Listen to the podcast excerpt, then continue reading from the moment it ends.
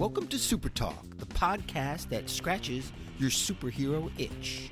Just two suburban dads nerding out over superhero stuff on the small screen and the big. Buckle up, people. Enjoy the ride.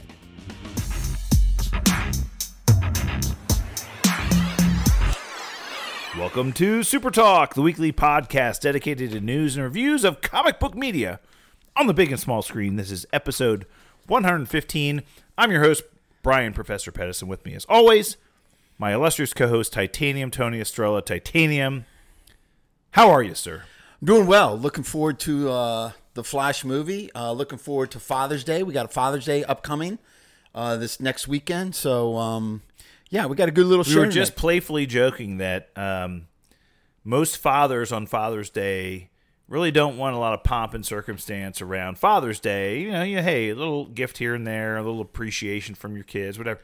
We just kind of want to be left alone to do the stuff that we want to do. hey, you'd like to play some golf, go fishing, you know, the, and then come home, take a nap, you know, whatever, watch some television, you know, that, good have a nice dinner. That's it. grab a steak. Yeah, exactly. You Yeah. want you know, cook something on the grill? Hey, I'm fine. you yeah, know, no right? question. Exactly. So, uh, yeah, It's not rocket science, people. you know, it's and rocket I, science. what I'll say is, um, we might luck out a little bit more. You know, Mother's Day happens in the middle of May t- typically, and and you know, weather can be a little iffy sometimes. You'll get a little thunderstorm here and there, but Father's Day, middle of June, it's generally a pretty nice. it's time pretty nice year. weekend. Yeah, Yeah, yeah, yeah. We're looking for a nice weekend. So good. All right, well, let's start the show. We got a lot of good things to talk about this week. I'm really excited to talk to the audience this week about uh, what I was able to do last week.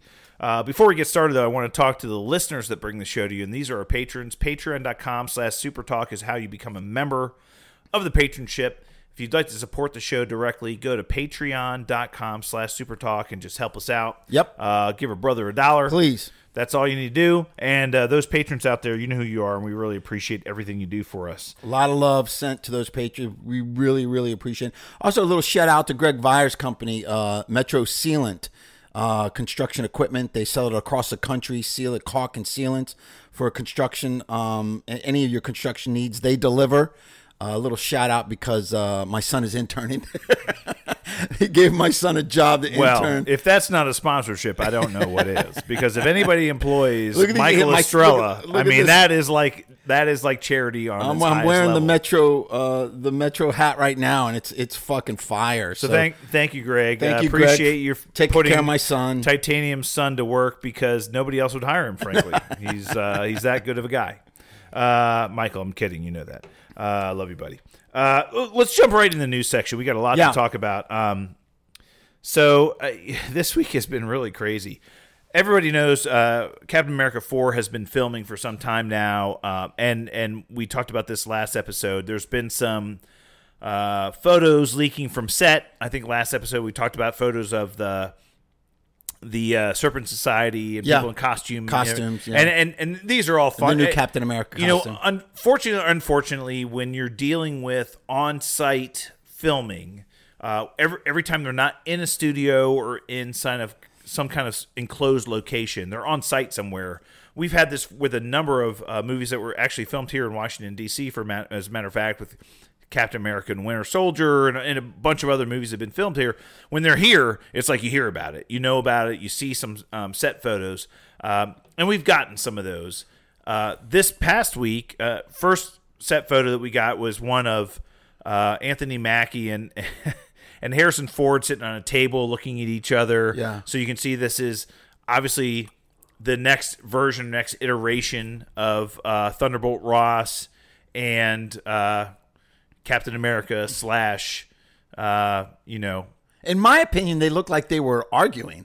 yeah, but I think it was a kind of a set piece. They, they Marvel released this, so they wanted everybody to see the two of them were filming together, which was which was really great. And they also released the new name of the the movie. Was on one of the directors. Yeah. Captain America: New World Order is no longer No, gone. politically correct. It is now Captain America. Brave New World. Yeah, Brave New World.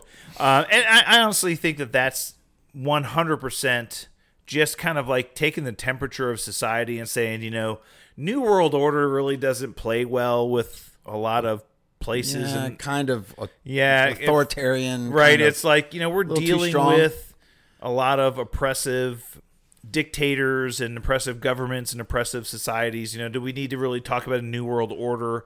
Let's talk about Brave New World. And I, I think that that's kind of what they're trying to frame it as. Uh, it's, I think it's more of a, a PC thing I get it. than anything. But uh, another thing that came out literally just uh, yesterday. So the guy who happens to play the stunt double for Tom Holland uh, has a social media account. Uh, happened to post a photo from the set of Captain America 4 of some things that were on set. And this kind of raised a lot of alarm bells of like, why is this guy, who we know is Tom Holland's stunt, double, yeah. posting stuff from the Captain America 4 set. Obviously, it raises a lot of rumors of is Spider Man or Tom Holland's Spider Man going to be part of Captain America 4?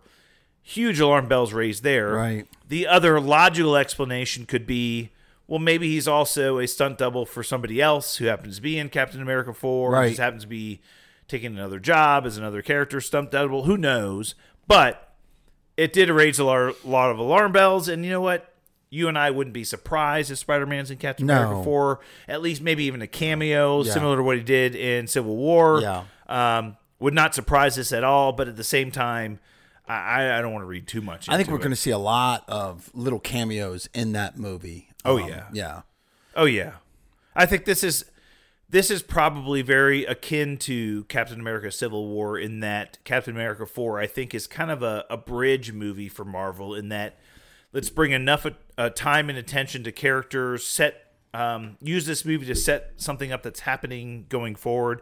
We know this is leading right into the Thunderbolts movie as Yeah. well, which is going to be a huge movie by itself. So I'm looking forward to this. I mean, I'm the fact that they're filming this movie is really it gets me giddy because Yeah. I, I'm just makes makes me excited to have another Avengers level movie. Right? Agree. Multiple characters. Yes. Right. Multiple characters, Avengers level. That's a great description of what's coming. I think. I think you're right. Right, and we've we've had those before. I mean, we've obviously had Avengers movies before. We had the Avengers, we had Age of Ultron, we had Infinity War and Endgame, but Captain America: Civil War was an Avengers level movie. I mean, yeah. it was it was very much like kind of a, a mini Avengers movie, and it had almost all of them in it. Right. so you would think it was, but I think Captain America Four um, is going to be a big movie for Marvel. Agree. All right, so big stuff that's coming from the set there. We'll keep an eye on that. It, it's been very fun. Uh, another kind of not so positive announcement uh, that's happened over the last 48 hours. Um, so, actor Tenoch Huerta, who played uh, Namor in the Black Panther Wakanda Forever movie, uh, was accused of sexual assault by a former girlfriend. Um, and then subsequently today, uh, he responded, him and his legal team responded and completely refuted the accusation and said this is 100% cl- completely being manufactured and is false. Um, as you can imagine, you have to have some kind of response when you're accused of something like that. Uh, you know, big, big news. And Yeah. It's unfortunate, but um and and we weren't even going to touch on the subject, but since he came out publicly and He responded. refuted, and he responded and he refuted the allegations. Um so I, I think it's worth noting that there could be something there. Um uh, it's he said she said at this moment, so this is something that we need to keep our eye on in case it does develop uh, in the future. Look, we know Jonathan Majors is dealing with this ongoing saga in regards to his um, former girlfriend's accusations, and and that's going to play out in the courts. We're going to see that publicly, and it's going to have long standing repercussions across the MCU. I'm sure. Um, Tina Huerta and the the Namor character way too early to tell.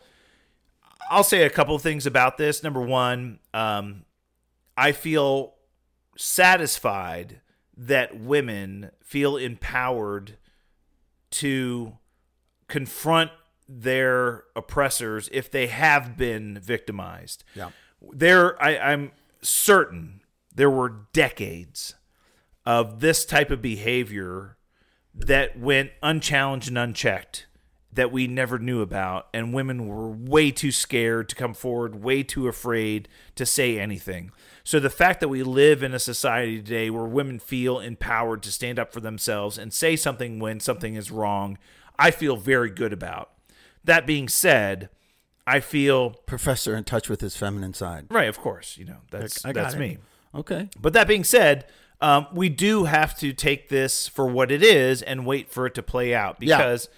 You know, you can't take an accuser's account and call it truth the same way you can't say somebody confront says they're innocent and they're completely innocent. You have to just wait for it to play out, Yeah. and gather all the evidence. But, um, I, you know, look, the fact of the matter is, if you are abusing women or if you are committing sexual assault or you are not treating women the right way, you should be held accountable and you should be, you know, persecuted or prosecuted at the full extent of the law. Um, that being said, you know, we have to let this play out as well. Yeah. Well, the legal system is there for a reason, and we have to, you know, gather the evidence and let it play out. And I think the other side of that coin is false accusations that could ruin someone's lives, uh, that can destroy careers and change perception of people, uh, people's perception of you, um, should also be dealt with very sternly. one hundred percent, If if you they are be going just to, as damaging. Absolutely, and um, you know the fact once that's out there, people's perception have already taken off, uh, like a like a gun from a barrel, uh, like a bullet from a barrel. So you have to be very careful. But those people also should be just as accountable as uh, as their counterpart for sure. Uh, whether if it's true, then they should be held accountable. If it's not true, then the accuser should be held accountable for for their statement. Well, I, I, exactly what I said it goes both ways, right? Right. You should be able to come out and defend yourself and, and accuse somebody of wrongdoing and, and bad behavior. At the same time, if you're falsely doing that, you should be held accountable. no question. Yeah. Yeah, because you're damaging somebody's career and livelihood. So, uh, anyway, I, I, I'm just, you know, we'll, We'll keep an eye on it. Yeah, We'll- we'll, we'll- keep an eye on the situation. important It's, enough it's to. an ongoing story, right? Um, another big announcement from Tom Holland. Uh, he came out publicly and, and stated that he's taking a break. He is taking a break from acting for a year. Um, his uh, what's the most recent project he was in? The one that's on Cross? No, I can't remember. Apple TV Plus, Yeah. Mm-hmm. right, with Amanda Seyfried. Uh, it was a very um, emotional project for him. Took a lot out of him, Yeah. from an acting perspective. And uh, he said, you know, uh, I just need a break. So he said, I'm taking a, a break for a year from acting. Personally, I think part of this is Spider-Man Four is on the docket, and he knows that's going to be a lot, and he Yeah. just needs a break until uh, for him to start that. Either to mentally prepare for that and all of its, uh, all, all that. He's also going to be cameoed in several other films, and you know he's going to be in Secret Wars if that's ever going to be made. The crowded room. That's The crowded room. Okay. Yeah, it took a lot out of him, But yeah, you're right. He's he's going to be featured in other projects. Um, we know he's going to be in Secret Wars. We know he's going to. We we feel or we hear that he's going to be in Kang's Dy- Dynasty, Kang Dynasty. From what we were told earlier, that he was a that Spider Man was a big, Big part, part of of that, that movie, movie, big yeah. part of the plot of that movie. We know Spider Man Four has been greenlit. We know it's on the docket. We know Zendaya is part of that project. I looked for the guy to take. I, I need 12 months to just recharge and reset my battery because Yeah. I got three straight years of. And, and he came out during the same announcement. He came out and said, "If I'm able to play Spider Man for the rest of my life, I'm probably the luckiest man on the planet." No question. No And- question. That shows you how much he loves this character. Shows you how much he loves playing this character, and for him to say that is a lot. But he also said it takes a lot to play this character. Physically, you know, he has to be, you know, kind of skinny and in shape and ripped and all this other stuff. But you know, it, it like the demands on his time and and attention and everything else. Uh, I you know, look, hey, Good for Tom, him. Tom, Take your time. take the time off you need. Get healthy. Get ready. Get get where you need to be to play this character because we love you playing him. Um, interesting couple of interviews with uh, Chris Hemsworth this week online. Uh, one was Hollywood Reporter, I believe, or Esquire, one of the two. I can't remember. And the other one was on a podcast where he came out and people were asking him a lot of questions about um, Thor: some- Love and Thunder. Thor: Love and Thunder Uh-huh. specifically, but also about his future as the Thor character and is there going to be a Thor five or is there going to be future you know projects? Are we going to see him again in any future projects? Yeah.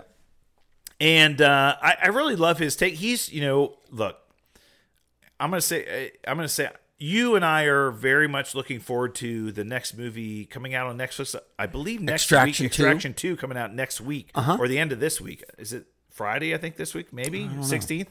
Um, Extraction One was filmed right before the pandemic. Was released. I want to say May of 2020, so like right after the world shut down. It was like one of the first things we were able to stream online when we were shut in our houses during the pandemic, and it was spectacular. Yeah, it was really good. Fil- uh, produced and directed by the Russo brothers uh, of you know, Captain America: Civil War and Endgame, and and they know Infinity action. War. They got that down pat. Yeah, it was good. Uh, yeah, the the Russo brothers are the mans, the mans, the men. Um, but Chris Hemsworth came out. You know, he's uh, look, he is very brutally honest, and I, he's one of the actors I probably enjoy the have enjoyed the most in this entire like MCU. He's just that good. And the way he's transformed his body to play that character and everything else. And they criticize him. They're like, look, Thor Love and Thunder bombed. It wasn't very good. You know, it, it wasn't a good movie. And there's a lot of criticism about how you played that character in that movie. And he said, look, with Thor Ragnarok, we did we were so uh, praised for how we did that movie Yeah. and what we did in that movie. And we started Love and Thunder and we're like, let's just have fun.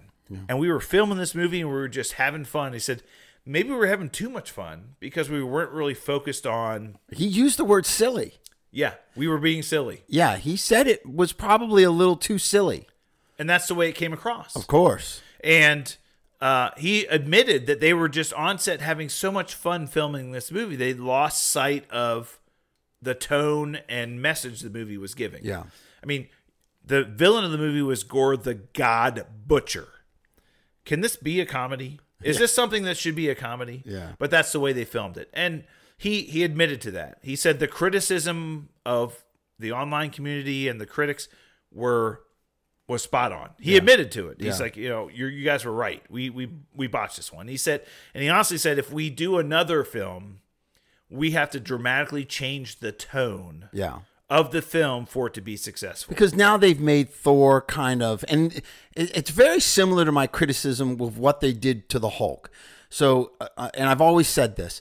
They've made Thor very kind of comic relief, silly, more like a Star Lord character instead of Thor. Thor is great being silly in little spurts, uh, but not constantly throughout the whole movie. Like three or four little. I could not agree with you Yeah, more. and then the same, and that's my criticism of the Hulk. They made the Hulk kind of a pussy. Like the Hulk kind of, and throughout, if you look back on all these movies, when does he really kick ass and dominate like a Hulk should? He always kind of ends up in some kind of subdued fashion or something, and then he's getting smaller and smaller and smaller. the last time that he dominated was the Battle of New York in the Avengers movie.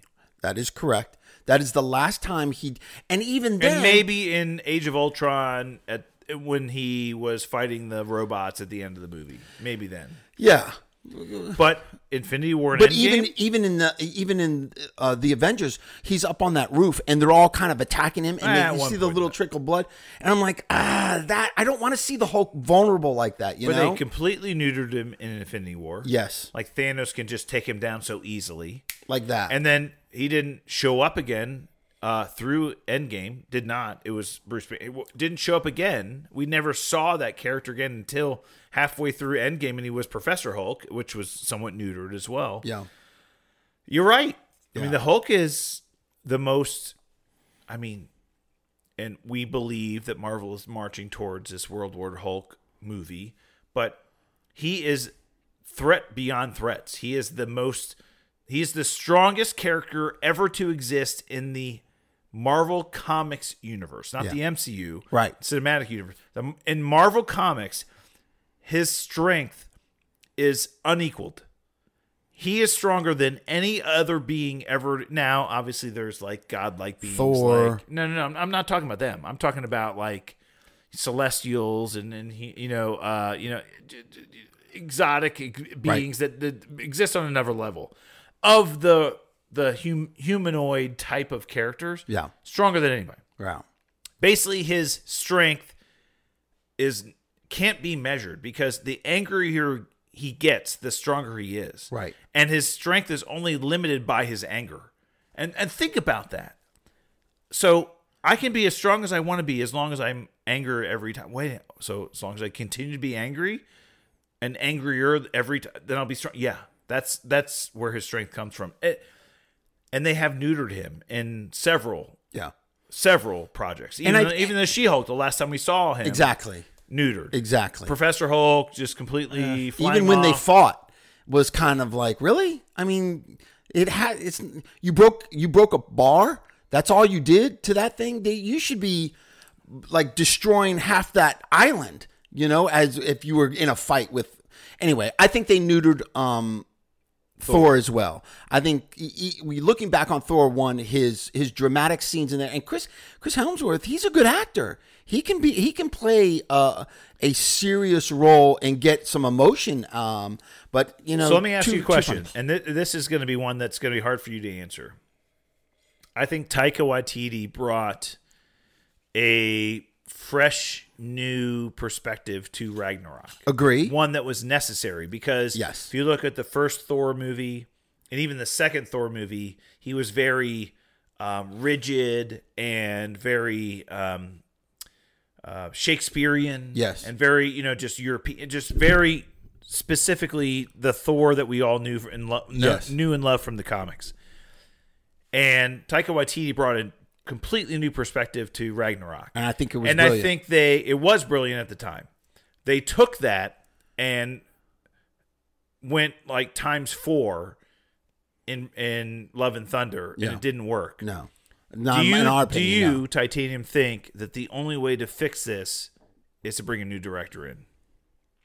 for for what? If if Thor five was going to happen, Absolutely, one hundred percent. you have to get rid of Waititi and bring somebody else in. Absolutely, yeah, I love that. yes, absolutely. I agree too. Absolutely, I because think the he- director sets the tone of the actors and Right. expects something. He from had the his actor. run. Yes, and he was brilliant, and I love him. He and I did a think great job with what he was given. But I think it was a huge misstep in, in Thor: uh, Love and Thunder. Yeah, I agree. huge misstep. I think he was, and you hear the stories. He was, you know, was under a lot of pressure, a lot of time constraints. Obviously, COVID had a factor. There's a lot of things going on there, but I think they took the success they had with Ragnarok, and they're like, "Oh, let's just double down on this." Right.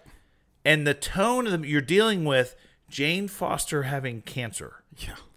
Even the Gore, hospital scene wasn't the God dramatic. Butcher Yeah. killing gods, and he only, by the way, he killed one god in the whole entire movie. The first one that he killed. No, he killed another one. Which one did he kill? The big uh, dinosaur one. Two. We, we, he killed one that we saw. Yes. Right.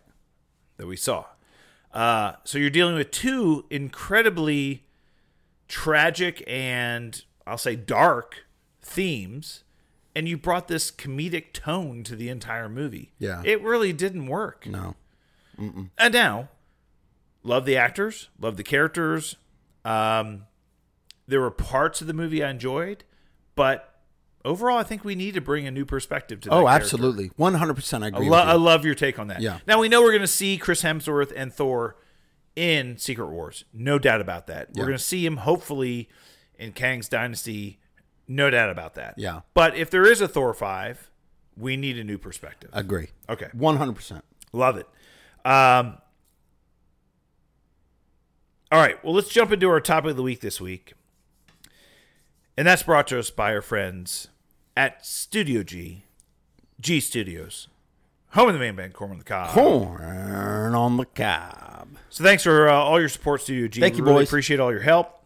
Um, as everybody knows, uh, we got invited to screen the Flash movie last week uh, on Wednesday. And unfortunately, Titanium had a previous engagement. Yep. He actually had his real job get in the way of his other job, which is this, um, and wasn't able to attend. And uh, the pro- professor had to go by himself and I was able to screen the F- Flash movie on Wednesday. So, what I'm going to do, we're going to do here, I'm going to give you kind of like a little bit of information about my experience in regards to the screening process, uh, you know, process. Yeah. And then what I asked Titanium to do this week is, hey, why don't we do this as like a Q&A? Why don't you come up with a bunch of questions that a fan would like to ask of somebody who's seen the movie Non spoiler. that wants to know enough about the movie to get them excited about it, but not spoil anything. Not it. like, oh, well, now I know what happens. Well, some of these questions are from me too. Like some of them are I'm pretty curious fucking about too. So Yeah. So, uh, uh, so let me give you a little bit. Uh, I'll talk about the experience uh, now. I don't know why or how this has ever happened. Um, this is the first time anybody from Super Talk Podcast has ever been invited to screen anything ahead of its normal schedule, which is just shocking. Yeah. I mean, look, I, I mean, of mainstream media, we might be the only ones who are not invited to these things. Yeah. Generally, correct. normally. So that that's a shock in itself. But finally, we got an invitation, um, and we were obviously very new to. Uh, I personally was very new to the process, and funny enough, the way that they um, give you these passes to the screening events. Uh, so say this particular one happened at 7:30, I believe it was. You got an email about it, right? Yeah, I, I won't talk about where it came from or how I got it or whatever. But it was going to happen at seven fifteen. Got a passed. It was from Warner Brothers Studios. That's who kind of sponsored this, which was, and they, find, frankly, they've been screening this movie to a lot of people. Yeah. So we're no exclusive audience Yeah, here. As a matter of fact, I think there was a screening event tonight that you could have gone to if you wanted to. But this was exclusive. So This was kind of exclusive. this was just you in the theater. It was just it was just Yeah. the professor in the theater, right? Um, With a charcuterie board and a glass of wine. Right, I wish.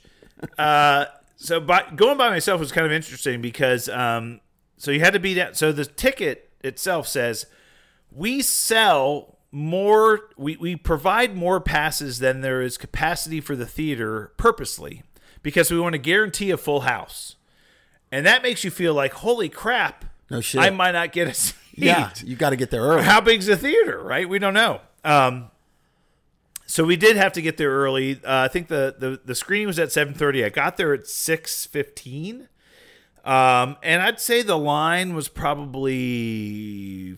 And, oh, by the way, this is uh, at E Street Theater in downtown Washington D.C. About a hundred seat theater, right? Small theater, Oh, really? tiny. Um, yeah, was not big at all. I'd say probably 100 seats is probably Yeah. right. Yeah. but it, it felt tiny. Yeah. Uh, not like our big theaters that we have out That here in the always see, suburbs. Um, it's pretty tiny. But, you know, when I got there, there was a line, and the line was, I was probably 50, 60 deep in the line. Um, and uh, I wasn't concerned, but I was like, okay, what's going to happen from here? Well, of course, I'm by myself. I can't go to the concession stand and get some a drink and some popcorn or anything. I was like, well, I got to go straight to the movie. I'm like, okay. Uh, they let us in, and it's basically first come first serve on seats. Um, being by myself was pretty easy. I could you know find this open single seat somewhere, and it was no problem.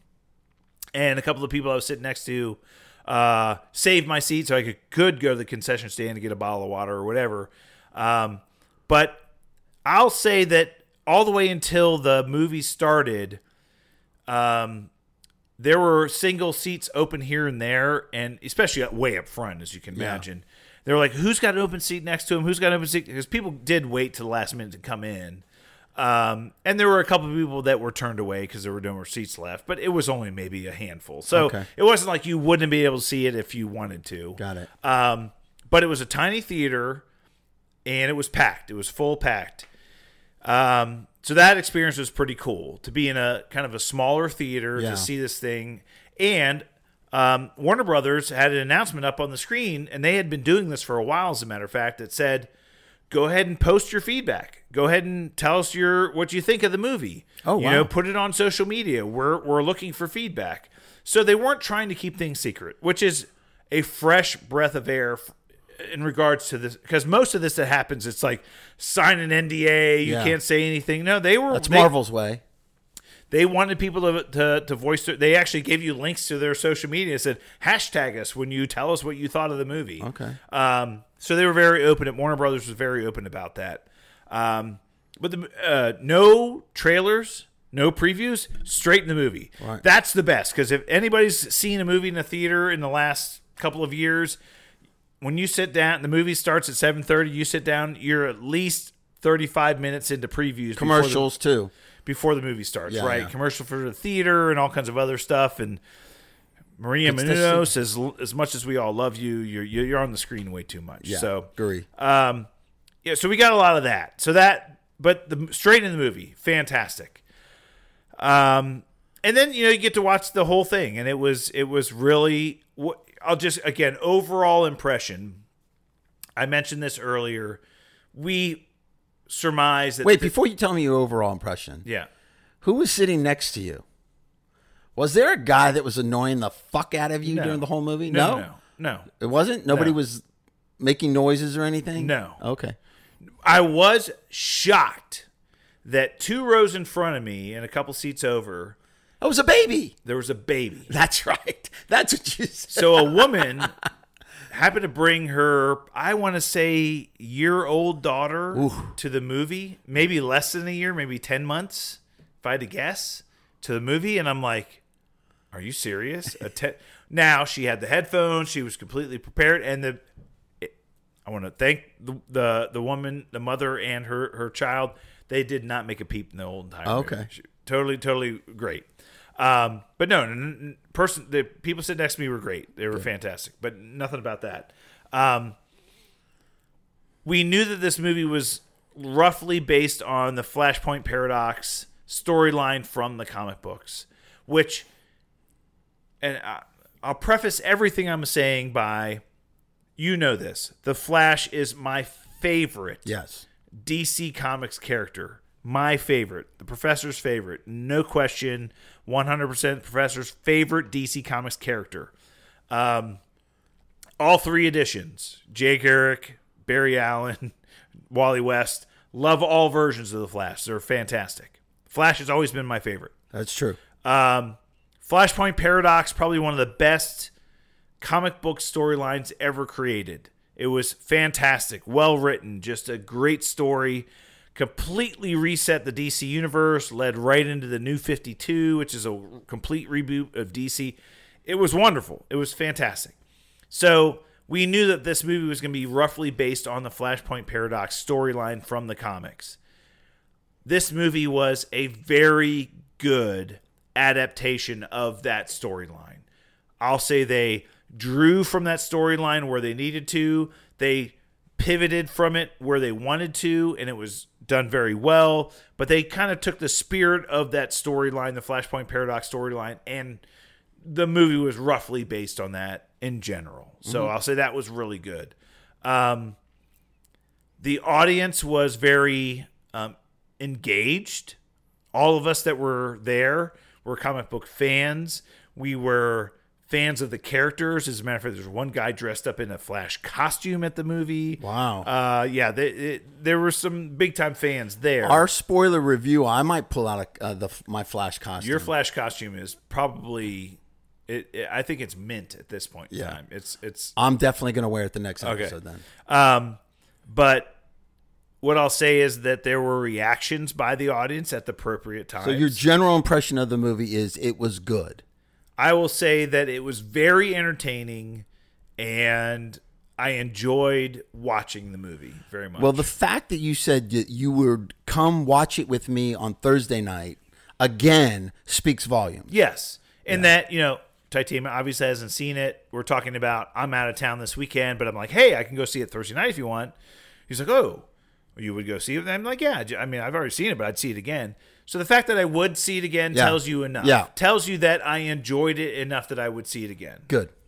Um, all right. Well, I'll reserve the last couple of comments I want to have around a non spoiler review until the way that we want to frame this for the audience is we felt that one of the best ways to do this is to have a person that hasn't seen the movie ask somebody that has seen the movie some questions that aren't going to spoil it for them, but Yeah. things they want to know about the movie. Yeah, Okay. absolutely. And and I kind of dug into, you know, as a fan, what would fans want to know about this movie before they go see it? Right. Uh, what are some aspects of this movie that are non spoilers that I could ask that would enhance their uh, experience going to the the flex? Because it's it's an anticipated movie. right. Uh, one you just answered, which was your uh, general impressions of the movie. That was my first question. Um, are there any cameos? And without spoiling it, were there any cameos? Not the ones that So we know. Here's the ones we know from the trailer, right? We know Michael Keaton and his version or a version of Batman that he plays is in the movie. We know that. We know Ben Affleck is in the movie. They're all in the trailer, so we're not spoiling. These are things that are from the trailer. That's we know that he's in the movie because he's in the trailer. We've seen him in the trailer. We know uh, Sasha Calle plays Supergirl.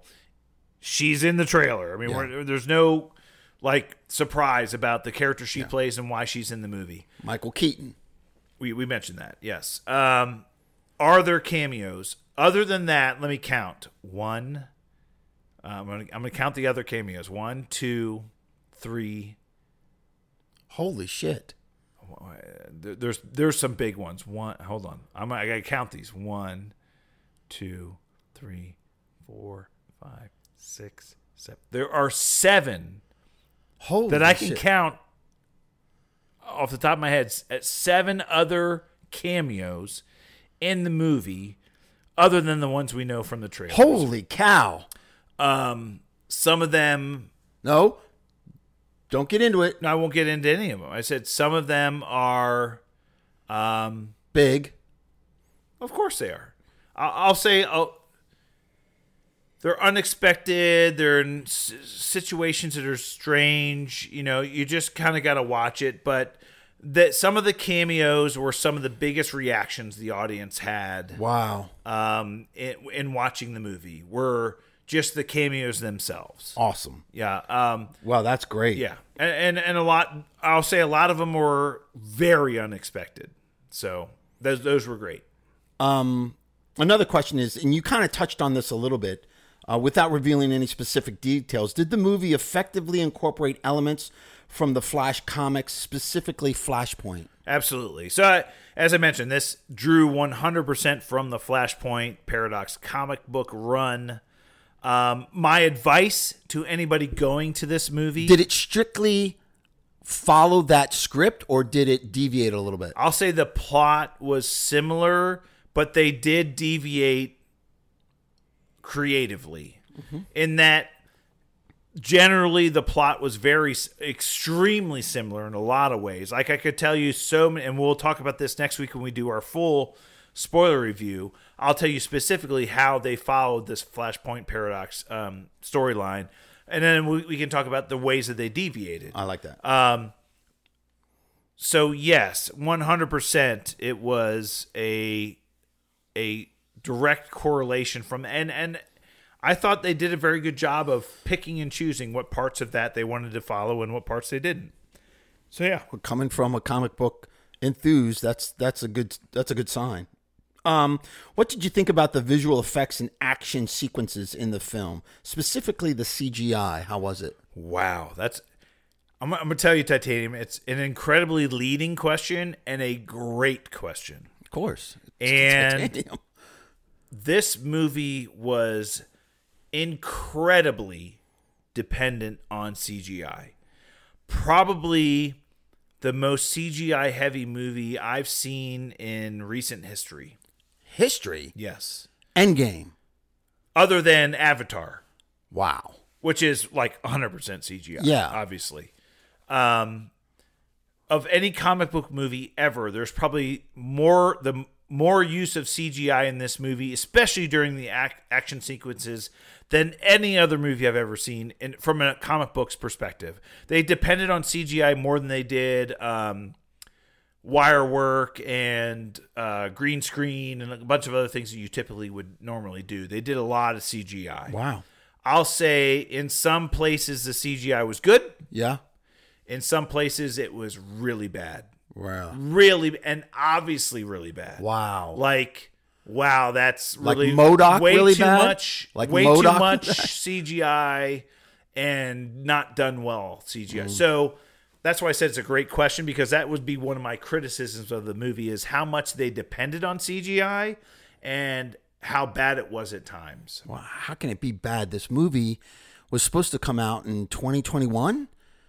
It was delayed literally two years. Well, and there have been some changes. There have been some Mm-hmm. adaptations, and there have been, you know, James Gunn. Look, this movie was in the can yeah. when James Gunn took over. Yeah. It was done. Yeah. And he probably had a little bit of influence on a maybe couple couple of minor edits to some of the endings and maybe the end of it, but um um yeah, so this this movie's been done. So, yeah. But that that would be one of my criticisms of the movie was that the CGI was overused at times and not well done at times and very obvious at times. I think some of the best use of CGI is when it's not obvious. And in this movie, there were like obvious points where it was CGI and it was not really well done. And uh, the MODOK situation is like, was it as bad as MODOK? I'd say, yeah. At times, even worse. Ouch. Okay. So, and, and There's a big con. and you know what? Here, here's a great thing about somebody going to see this movie. Does that spoil the movie for you? No. But when you watch it, you'll be like, "Oh, now I know what Professor was talking about." I got Right? you. Mhm. Okay. Um, how did this movie compare to other DC superhero films in terms of storytelling, character development? Uh, was it better than you know? I don't know. Uh, Wonder Woman eighty five. 84. 84 was it better than that like I, I hate to put you on the spot but how did it rank and i and i know man of steel is your absolute favorite dc film it didn't trump no, that did well, it well, again, I, I think we have to separate DC films, quote unquote, the the DC films. We have to separate into different, you know, eras, right? You had, you know, the Richard Donner Superman, you know, with Yeah. Christopher Reeve. I mean, that was the OG, the kind of, and, and that's in its own category. And I won't compare those movies to anything because that's back when you and I were kids, back in the '80s. You Yeah. know, it's like I can't compare that to anything. i get it right. Yeah. Then we had the Tim Burton version of Batman. yeah which was itself contained. Didn't connect to anything. Was was wonderful in its own way. then the christopher nolan run Well, no, even beyond Tim Burton, we kind of had the the other Batman, the George Clooney slash Val Kilmer Batman after Tim Burton. That was kind of like, uh, should we really be going forward with this? i'd put that in the tim burton Right. And then we had Christopher Era. Nolan Batman, and then we had well, I'll call the Snyderverse, right, which is what we've had the last several years. Mm-hmm. So if I take Christopher Nolan before and just separate it, correct 100%. because the characters in this new flash movie are i uh, well the flash himself of. the flash himself is from the snyderverse era. Snyderverse. yeah uh, with the the direct exception of the Tim Burton version of Batman that Michael Keaton plays in this movie, who is part of this movie. yeah Um, I will say of all of those movies from Snyder, from uh, Man of Steel on, right, which is what we we're talking about. This is probably my second favorite or third favorite movie. wow I would put Man of Steel, original Wonder Woman, and then this movie, and then maybe Aquaman, original Aquaman version, and this and Aqu- the original Aquaman are kind of like probably right, very similar. interesting But yeah, I think the original Wonder Woman movie that which was fantastic, and the original Man of Steel, which was fantastic. Those are my top two, and then I would go Flash and Aquaman or Aquaman and Flash. They're very similar as far as how much I enjoyed them and how much I liked them. wow Yeah. that's strong Yeah. Oh, better than Batman v Superman, better than Justice League, better than Wonder Woman 84, better than, yes. So of all those other ones, absolutely. in your opinion, without giving any spoilers, obviously, um, how did this movie portray the Flash universe, i.e., the multiverse? That, uh, uh, gosh, Titanium.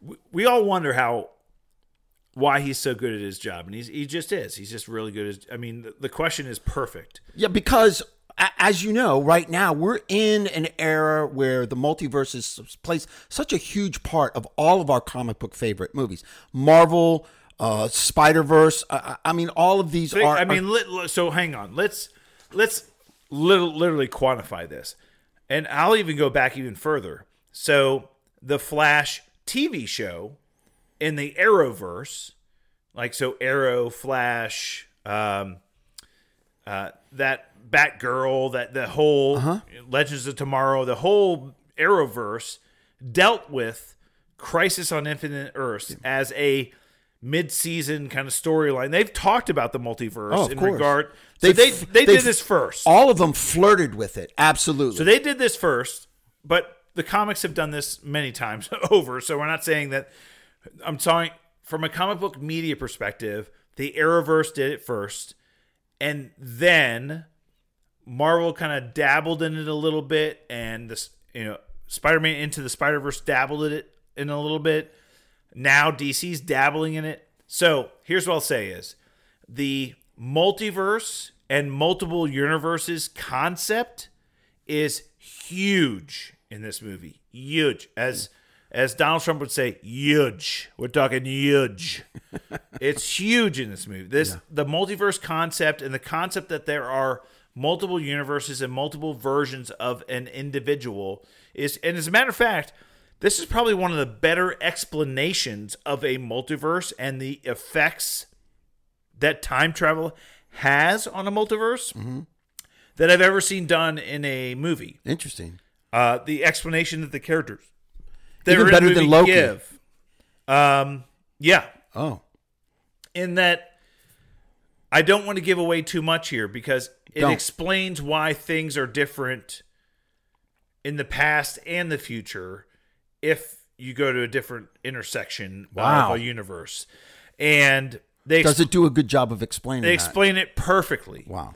And that's what I'm saying. That's one of the best explanations I've seen in a movie. Um, I, again, I, I I do want to talk about this at length in our full review because if I say something now, it'll give it away in the movie.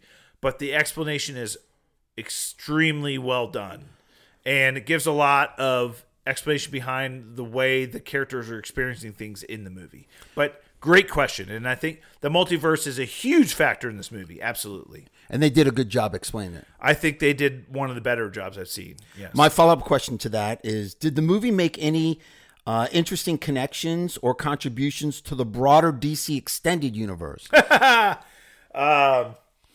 so what? Ah, gosh, this this is a You- you- question. what, what I'm saying basically is I know. is it wi- will, will this be a launching pad moving forward?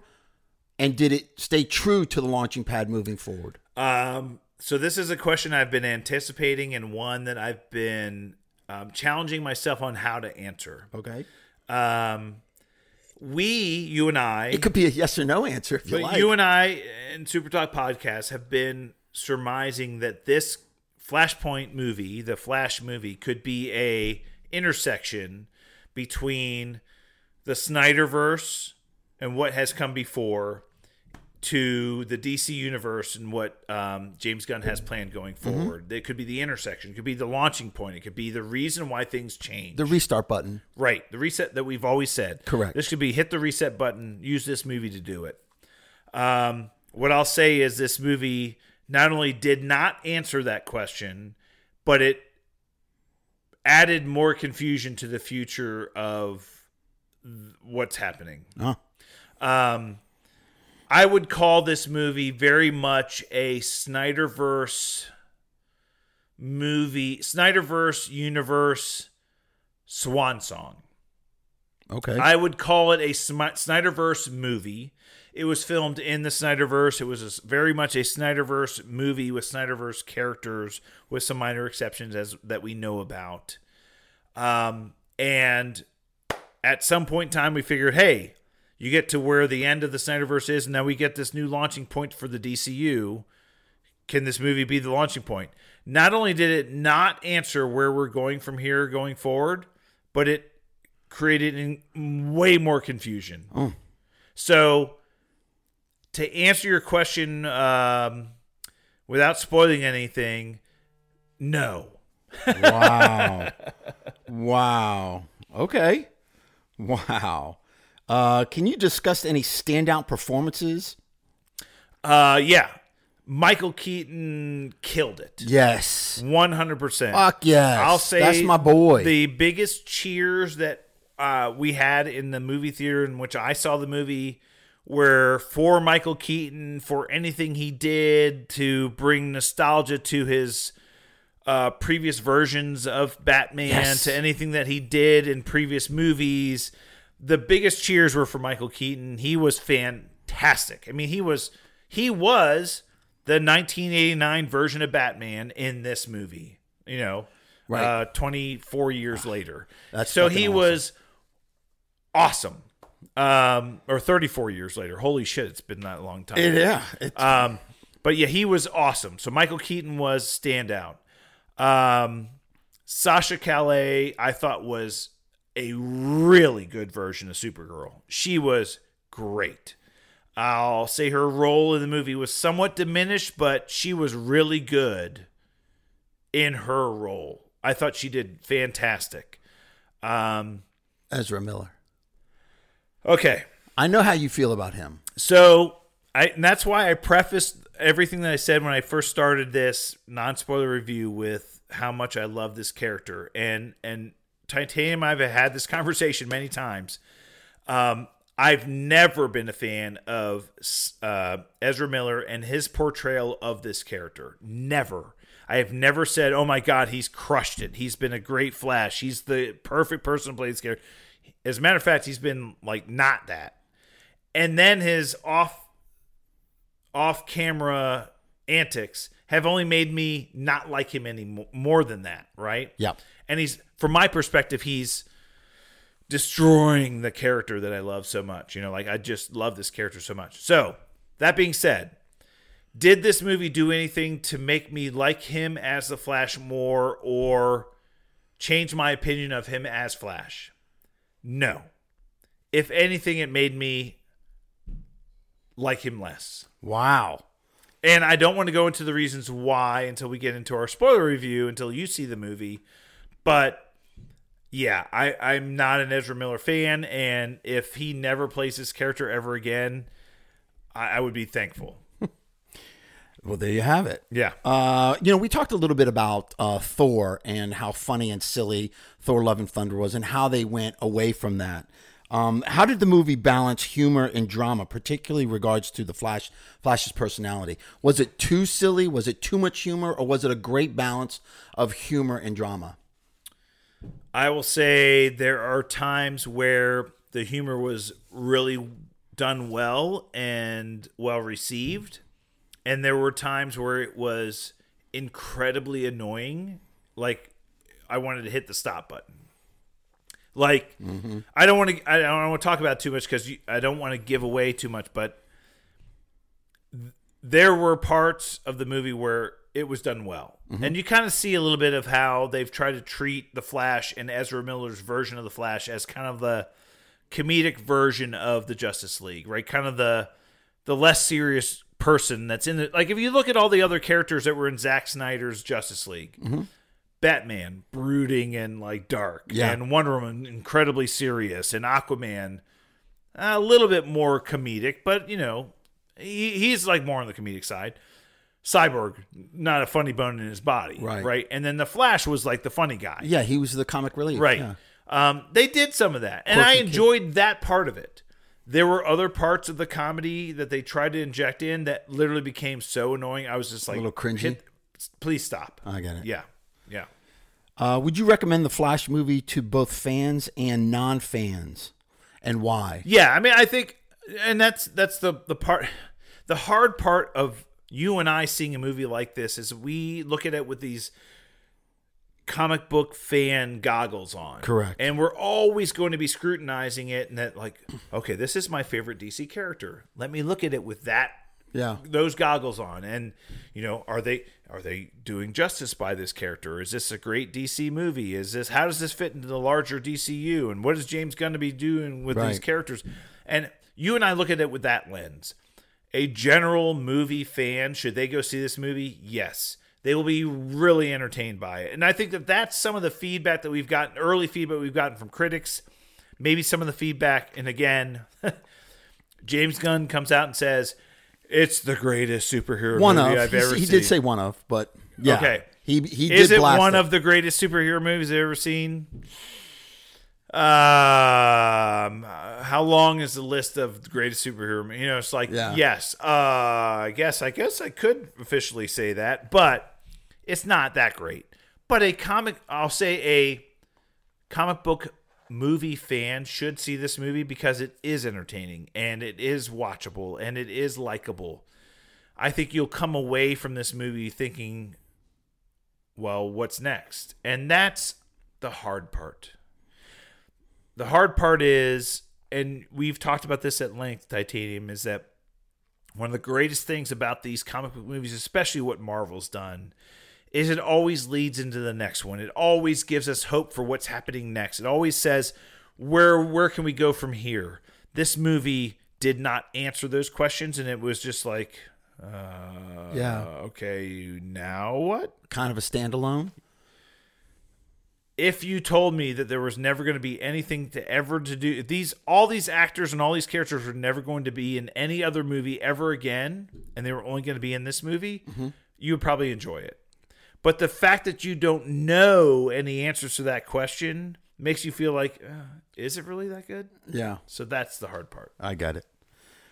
Well, that's that pretty much sums up uh, everything. The, my last question is your overall thoughts of the Flash movie, uh, and um, and a personal question: Do you see Ezra Miller, in your opinion, do you see without getting into the movie? Forget the movie.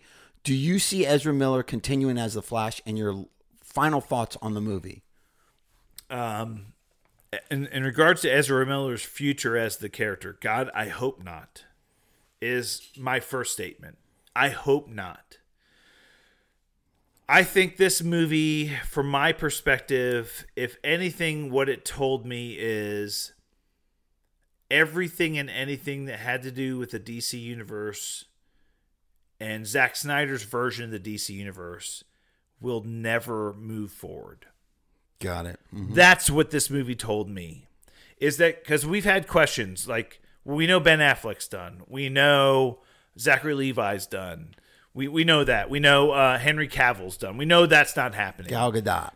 We're not sure about Gal Gadot. We're not sure about um, Ezra Miller. We're not sure about um, Jason Momoa. We just don't know what he's going to do with those three characters.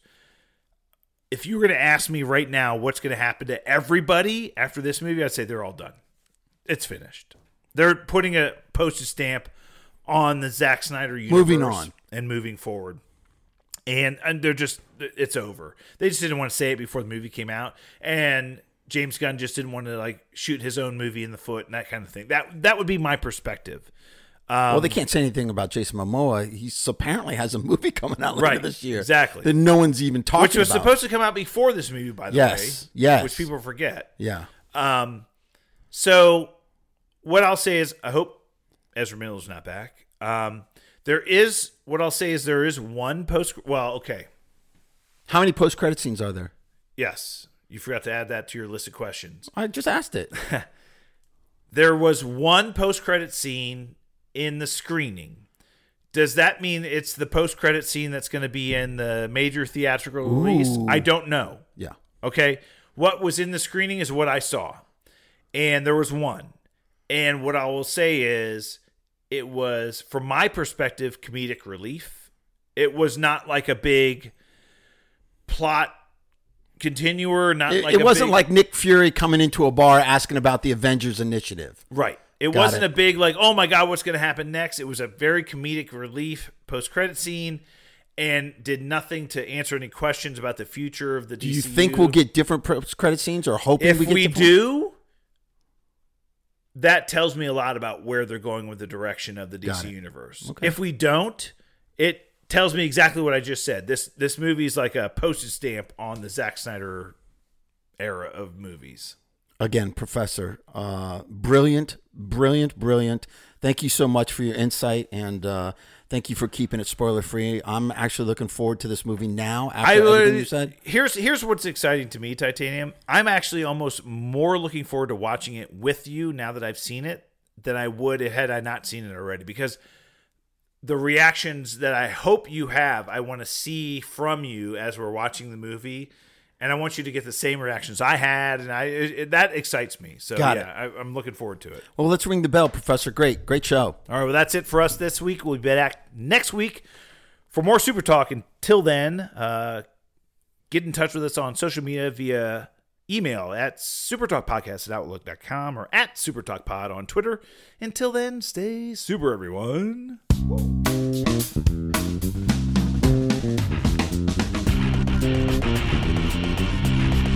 Thank you.